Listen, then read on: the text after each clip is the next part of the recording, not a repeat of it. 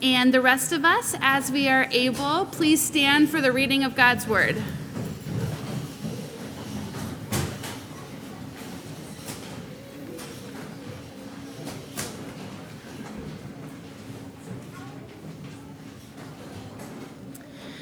Today's reading is from Philippians 4. I rejoiced in the Lord greatly that now at length you have revived your concern for me. You were indeed concerned for me, but you had no opportunity. Now that I am speaking, not that I am speaking of being in need, for I have learned in whatever situation I am to be content. I know how to be brought low, and I know how to abound. In any and every circumstance, I have learned the secret of facing plenty and hunger, abundance and need. I can do all things through him who strengthens me. Yet it was kind of you to share in my trouble. And you Philippians yourselves know that in the beginning of the gospel, when I left Macedonia, no church entered into partnership with me in giving and receiving except you only. Then, in Thessalonica, you sent me help for my needs once and again. Not that I seek the gift, but I seek the fruit that increases to your credit. I have received full payment and more. I am well supplied, having received from Epaphroditus the gifts you sent a fragrant offering, a sacrifice acceptable and pleasing to God. And my God will supply every need of yours according to his riches in glory in Christ Jesus. To our God and Father be glory forever and ever. Amen.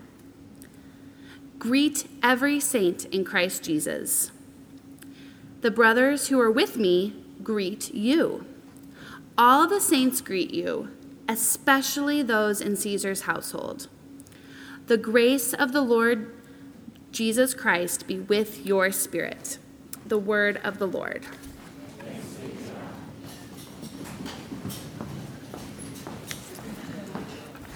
Well, good morning. My name is Jeff. If you don't know me, I'm one of the pastors here. And uh, we are now at the very end of our Philippian sermon series. We come to the conclusion of this letter even as summer begins, and I'm looking forward to seeing this passage, looking at this passage with you. But uh, before we go any further, let's pause uh, to pray and ask for God's help.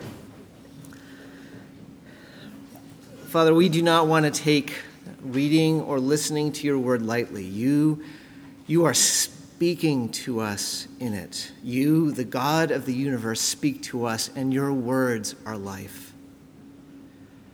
And so, Lord, we ask, would you please help us by your Spirit as we think of your Spirit on this Pentecost Sunday? We ask that your Spirit would open our minds and our hearts to receive that life that you have for us in Christ Jesus, to be changed, renewed, made into the people that you call us to be, even as we hear your word this morning. And we pray this in Jesus' name. Amen. So I don't know if you glanced to the other side of the bulletin next to the scripture, you might have seen our uh, sermon title for this morning. And if you have, I wonder if you are wondering what is going on with me. I mean, last week I had an illustration about Mr. Rogers. And not just an illustration, but it was an extended illustration, right? And then this week, the sermon is entitled Christ Centered Friendship. Have I just gone all touchy feely on you? Have I lost my theological edge? I, I, suspect you're probably not wondering that, but I was wondering that as I was thinking about this. And, and here's what I've come to the conviction of I don't think I, I don't think we as Christians think about friendship enough. I mean, if, if we're honest, there are certain things that feel more spiritual. Like we know we should talk about prayer, evangelism, knowing God, but friendship just doesn't kind of feel like it makes the cut right? I mean, it's like, oh, okay, I'm not sure how, how Christian that actually is. But, but here's the thing it really, truly, deeply is. I don't believe that you can really know who Christ is without realizing the importance of friendship. And we don't really understand what friendship is unless we understand how it connects to Christ. Christ and friendship are integrally connected to each other. Why do I say that? Well, Scripture, we have seen, we've been seeing as we've been looking through the, the letter to the Philippians that, that, that Scripture says that we are called to be in unity. Christ came and died, uniting us not only to God, but to each other. Unity is so significant, I'd say it's central to the gospel. And what is unity? If we just think unity is just about not arguing with each other, that's too small of a view of unity. If we think it's just about agreeing with each other, well, that's not quite right either. What is really unity? Unity is when there is affection for each other, there is partnership, there's camaraderie, there's commitment. And another word for that is friendship. Friendship matters to Christ. When we talk about unity, we're talking about friendship. And, and likewise, I want to say that we don't really understand what friendship is about. We cannot live as friends in the way we were meant to be if we don't understand how it connects to Jesus. We've been saying again and again, Philippians says that to live is Christ. That means that every aspect of life is defined by Jesus, and that includes friendship. We will never fully understand friendship unless we understand how Jesus is at the center of it. And I want to suggest that that is actually what we see in our passage this morning. This is something I think Paul has been hinting at and pointing at throughout this letter. And here, as he just does again and again in the letter to the Philippians, he doesn't just tell us about the connection between Jesus and friendship, he shows us. He is modeling for us, as he is for the Philippian church, how the two go together. And the way he does this is through a really strange thank you note. So, in case you haven't figured this out yet, Philippians is kind of written as an extended thank you note. When, when this is happening, Paul, you might remember, is in prison. He's been in Rome in prison for lots of time, and it's hundreds of miles away. And the Philippian church hears about that, they're worried, and so they make this big collection, and they send Epaphroditus away hundreds of miles to Rome, and Paul gets it. And Paul is grateful, and he sends this letter to the Philippians. And the letter, of course, has all this counsel that we've looked at, but at the very end, we see that there is a thank you, an expression of gratitude for what the Philippian church has done for him. But it's a weird expression of gratitude if you pay attention to it. You know, verse 10 I rejoiced in the Lord greatly that now at length you have revived your concern for me. And that's another way of saying, hey, I'm really grateful for this gift that you've given to me. But then notice what he says in verse 11. Uh, not that I'm speaking of being in need. And then he goes on for a couple of verses of basically saying just how little he actually needs the gift. You know, I am completely content. I did not need this because I have joy. Yet, in verse 14, it was kind of you to share in my trouble. Now, imagine if you got a letter like this. Like, you know, say, say you have a friend who's in college and you decided you wanted to send a care package to them. So you baked these cookies and you sent it, maybe it's your child, maybe it's a friend.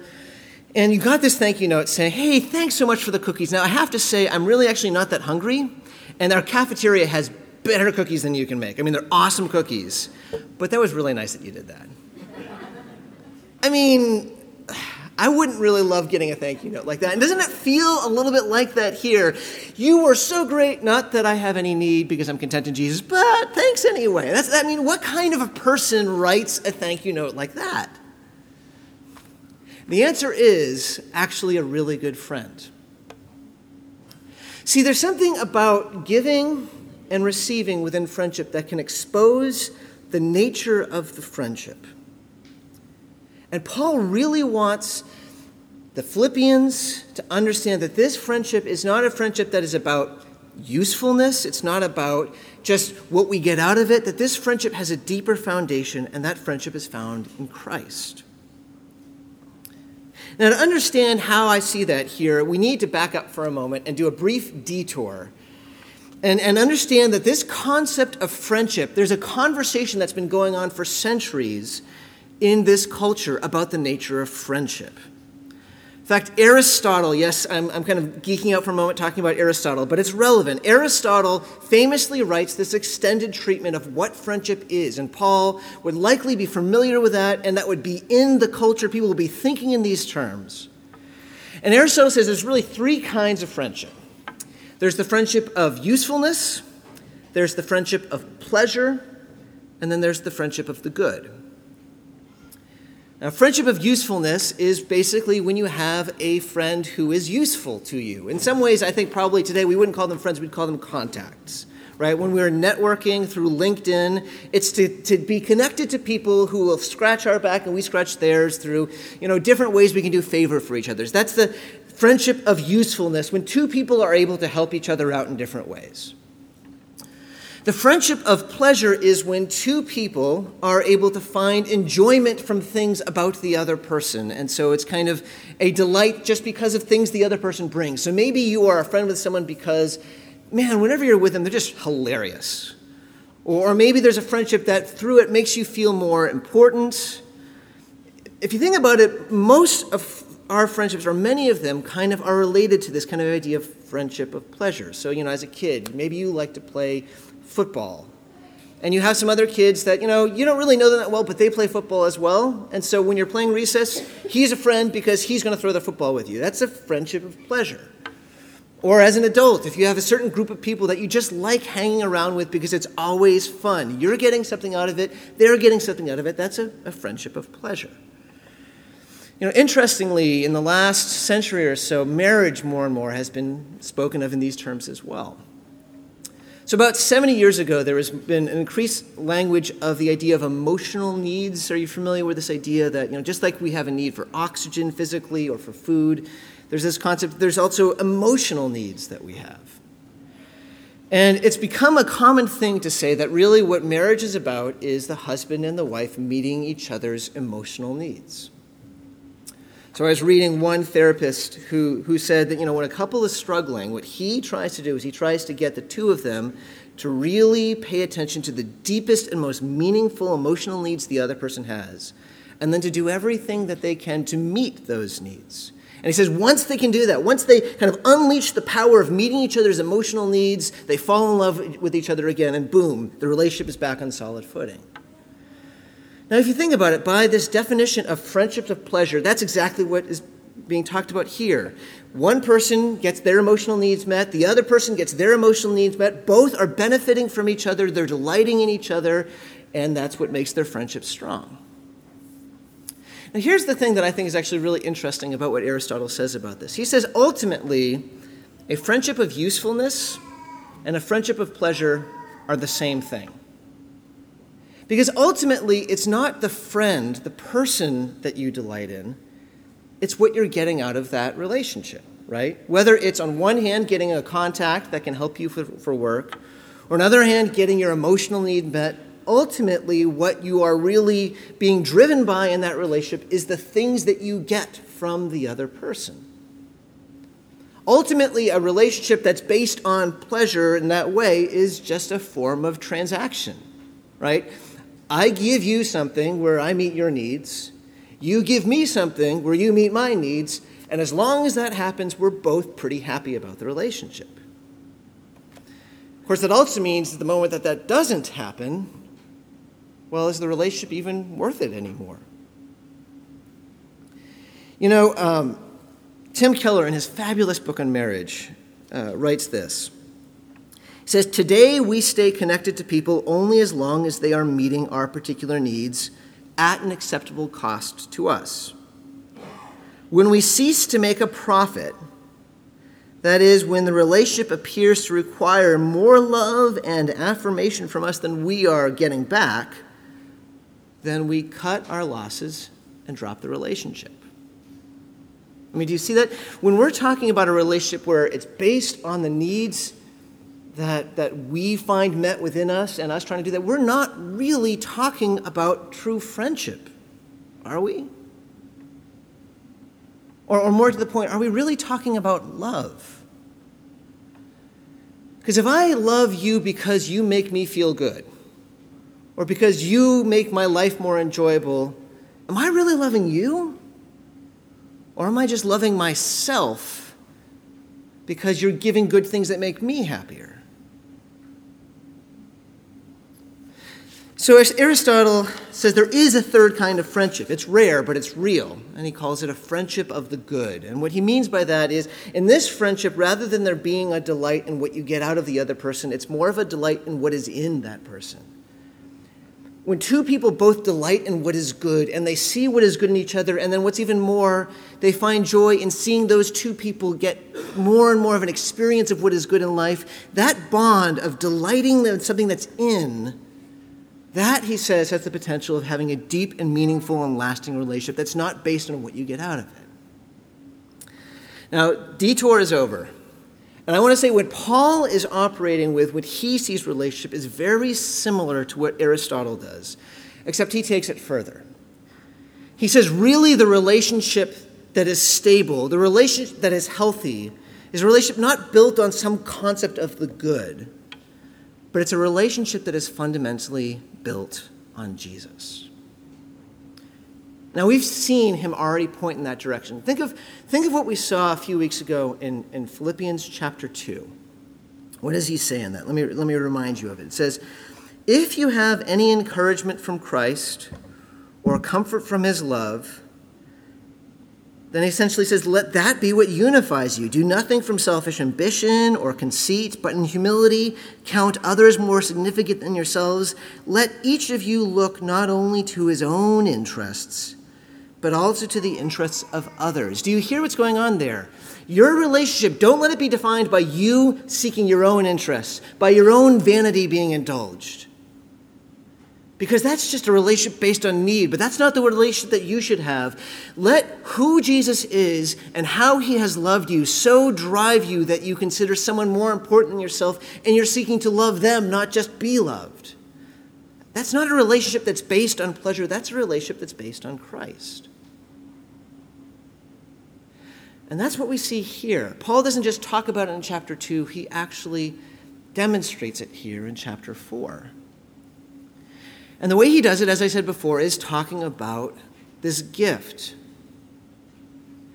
because gift, the way it's given and received, this is where the reality of the relationship kind of comes to light. Is this relationship just based on the transaction of what you've given me, or is it based on something deeper? And Paul wants to say this is not what the relationship is. It's not just about what you give me and what I get out of it, there's something more going on.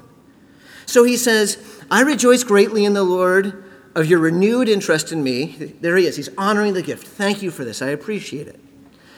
Not that I'm speaking of being in need I have learned in whatever situation I am to be content. I know how to be brought low, and I know how to abound. I know the secret of facing plenty and hunger, abundance and need. Did you catch this? Paul is saying, Our friendship is not about you meeting my needs. You want to know how I can be so sure of that? Because I have learned to be content. I can be content when things are going well. My mind doesn't kind of get thrown off by prosperity.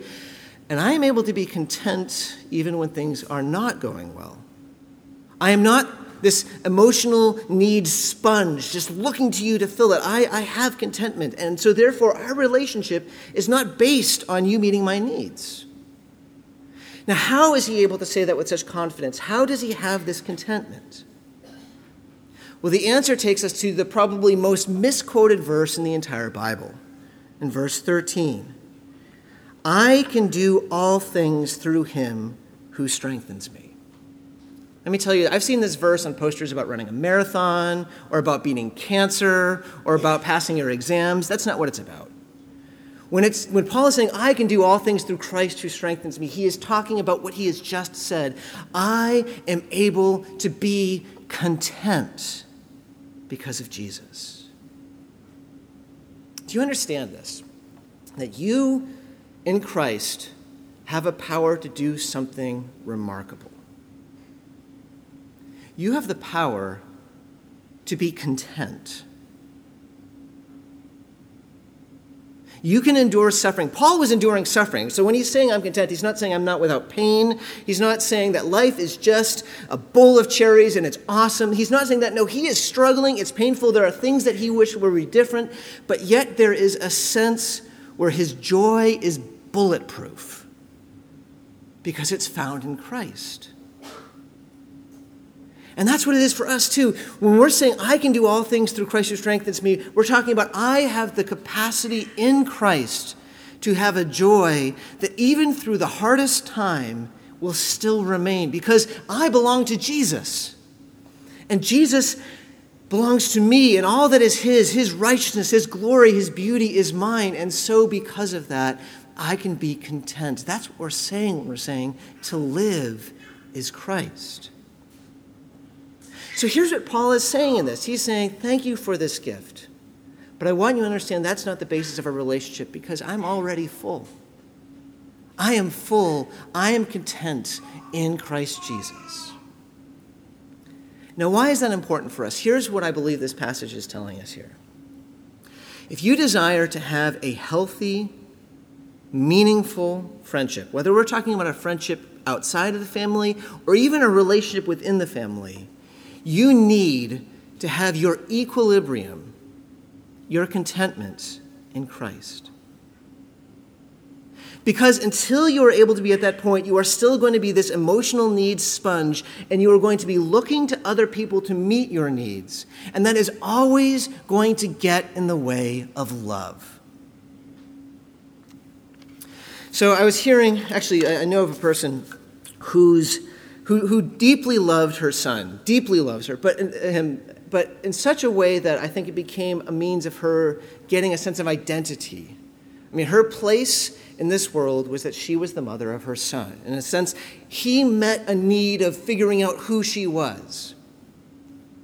And what happened over time is as the son grew older and, and became an adult, which of course is what we want for our children, she became threatened because she didn't know what her role was anymore because more and more he was becoming independent. And so she became a little bit more intense in trying to make sure that she was taking care of him. And he became more and more uncertain of that and kind of pushing her away. And eventually the relationship kind of broke and she lost her place in the world. Her, her need to be the mom got in the way of love.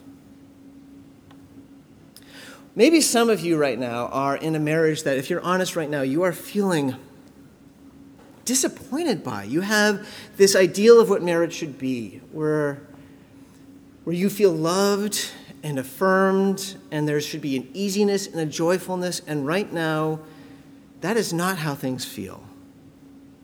And if you're honest, this, this disappointment is causing you to resent your spouse. And that resentment is standing in the way of love.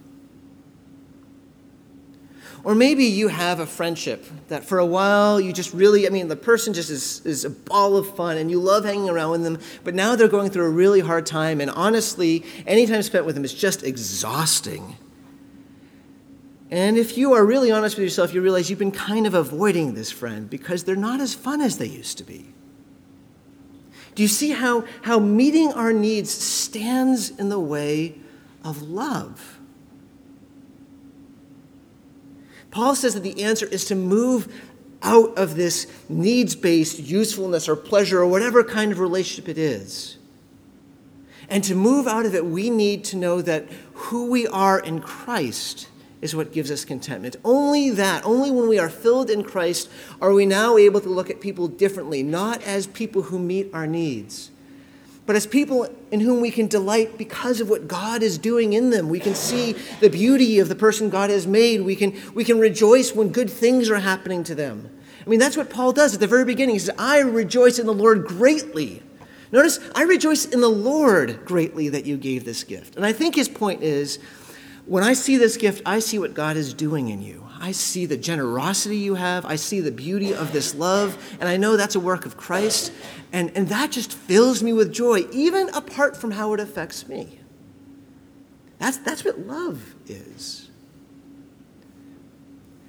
Now, he takes this not just in applying it to his own way of receiving the gift, but he also wants to apply this to them to help them to understand how they should view their giving of this gift.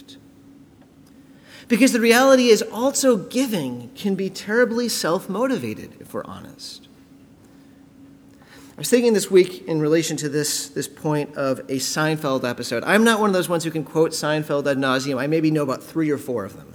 But I remember this one. There's this one Seinfeld episode about the big salad. Maybe like three or four of you might know which one I'm talking about. There's this moment where um, George is about to go out for lunch with his girlfriend, and Elaine can't go to lunch with them, so she asks if he could just order for her a big salad and bring it back with him. So he does, and, and he and his girlfriend come back, And it's his girlfriend who hands the salad to Elaine. And Elaine says, Thank you. And the girlfriend says, You're welcome. And George is just kind of pausing because you can tell he's really troubled by this. And so later on, he explains to Jerry, She just took credit for my salad. That's not right. You know, you buy a big salad for somebody, it would be nice if they knew it. And so eventually he actually confronts his girlfriend and he says, What I would like to know is how does a person who has nothing to do with a big salad claim responsibility for that salad and accept the thank you under false pretenses? I remember this episode because that's me. I mean, I totally get it, don't you? I mean, the moments where we give, there is an expectation of, of, of thankfulness. And, and if we're honest, when we are giving, there is some kind of motivation for self. Sometimes we give because we want to feel valued. I mean, why do you give? Isn't it oftentimes that you want to feel important, that you want to feel like you're doing something that they can prize you for being nice to them, that you can bring them happiness? At least you want to be thanked and appreciated. You want them to know you gave the big salad. And again, when we think about it honestly, we realize that even in our giving, there could be an element where we are just trying to satisfy ourselves. And Paul won't let us stay there. When he speaks to the Philippian church, he says, I want you to understand, don't worry about the fact that I'm not saying that I needed this. Because really, when you're giving this gift to me, it's not just to me that you're giving it to. You should lift your gaze much higher because there's something bigger that's going on. When you are giving this gift, it's actually to God that you're giving it to. So, so verse 18, he says, I have received full payment. I'm well supplied. Once again, it's an expression of gratitude. But then after that, he says, having received from Epaphroditus the gifts you sent, a fragrant offering, a sacrifice acceptable and pleasing to God. Do you understand what he's calling? He's saying, the very gift you gave me, it's like you put it on an offering, on an altar, and it's a sacrifice. It's a gift you gave to God that was pleasing to Him. See, the reality is, you are never going to experience the gratitude you deserve from another person. If you're really loving someone well, you're going to be doing it in such a way that's so constant and oftentimes so subtle that your spouse or your friend will not notice just how well you are loving them. And so, if you are looking to them to appreciate you rightly, you are going to be filled with resentment. You just are. And it's going to be hard and it's going to be frustrating, and once again, it will choke your love. But you don't have to just look to your spouse for the gratitude. Here's what it's saying whenever you give something to someone else, in that moment, you are also giving it to God. This is something that I've only, I think, recently come to understand, but it's a theme throughout Scripture. Uh, we saw this when we were talking about work in Ephesians, where it says, Slaves, when you are serving your master, realize that the person you're really serving is Christ Jesus. It says something similar Children, obey your parents in the Lord. That is, when you're obeying your parents, you're obeying Christ. There's this amazing verse in Proverbs that says, When we give to the poor, we are lending to God. And then we know Jesus speaks of how when we visit a brother who is in prison or who is sick, we're visiting Christ himself. Again and again, we are told that when we in Christ are showing love to others, we are actually giving a gift to God. And it's not just that we're giving a gift to Him. Even though our gifts are inadequate and have multiple motives, because we stand in Christ, we're told that when we give something to God, He accepts it. In fact, not only does he accept it, it says he is pleased. Now just think of that for a moment. You are able to put a smile on God's face. Just as you, as you seek to love someone else faithfully, in Christ, it is a sacrifice that is pleasing to God, Paul says. Now, if we can see that, then that can remove resentments because our giving is no longer motivated by whether or not we get credit for the big salad. Our, our, our, our, giving can be motivated by the fact that God Himself, the one who created us, the one who loves us, God is pleased with the way that we are generous towards others. And Paul takes it even a step further. Because, you know, the reality is when we find ourselves seeking to truly serve others and truly give ourselves to others, there can be this fear that we feel what happens if we just keep giving and giving and get nothing back? But do you notice what he says at the very end? He says, And my God will supply every need of yours according to his riches in glory in Christ Jesus. It's telling us as we give ourselves to God, as we give in love towards the others, God sees and He supplies all of our needs. We feel like we're going to run out of joy and we're going to get burnt out. Christ says, I will give you my joy. Feel like we're going to get worn down. In Christ, we're given hope and we're given energy, and we're given love. All of the things that we feel like we're going to spend ourselves. Here's the paradox it's not like you can run out of generosity if it's being done in the way that's honoring to God. The more that we give ourselves in generosity, the more that God gives us generosity. The more that we take delight in giving, the more that God fills us with delight. As we give ourselves to God, He will supply all of our needs. That's what Paul is saying. So, do you see what Paul is saying here? Do you see what Scripture says?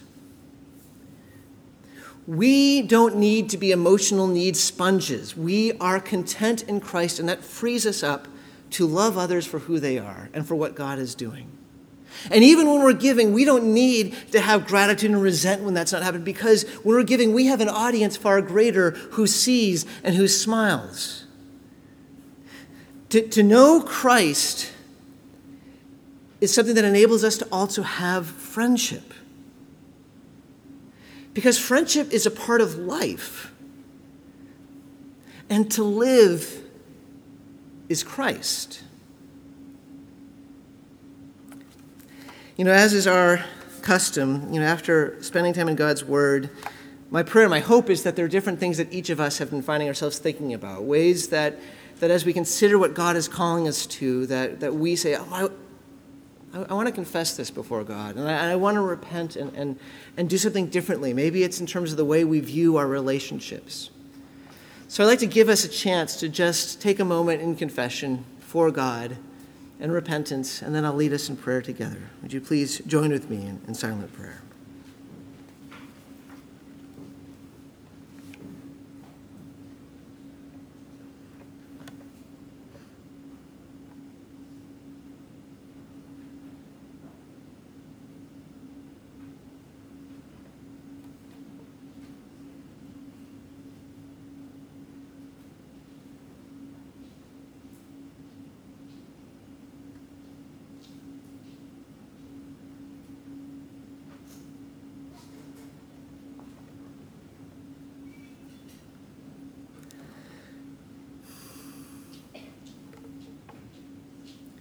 Father, you know us. You know us so much better than we know ourselves. Lord, even when we think that we are being selfless and generous, you see the selfish motivation that still is a part of it. And Lord, we want to be freed of that. We want to be people who truly love others. We want to be a people where friendship is real and there's not the pressure of meeting each other's needs because of the contentment we have in Christ. And Lord, when we're honest, we realize that is only going to come as you open our eyes, as you change our hearts. So, Father, even as we confess our selfishness, we look to you, asking you to fill us with your Spirit, that we, that we might take delight in who Jesus is and what he has done for us that we might be able to see all that we do as offerings to you and see how we are pleasing to you in Christ Jesus. Lord, would you please heal us and make our friendships whole that we might truly be your united people. And we pray this in Jesus' name. Amen. Friends, hear the good news of the gospel. We read in Ezekiel God saying, I will take you out of the nations, I will gather you from all the countries, I will sprinkle clean water on you, and you will be clean. I will give you a new heart and put a new spirit in you. I will remove from you your heart of stone and give you a heart of flesh. And I will put my spirit in you and move you to follow my decrees. You will be my people, and I will be your God. Friends in Christ, by the power of the Spirit, our sins are forgiven through the work of Christ, and we've been given a new spirit. Live in the joy and peace of this assurance. Thanks be to God.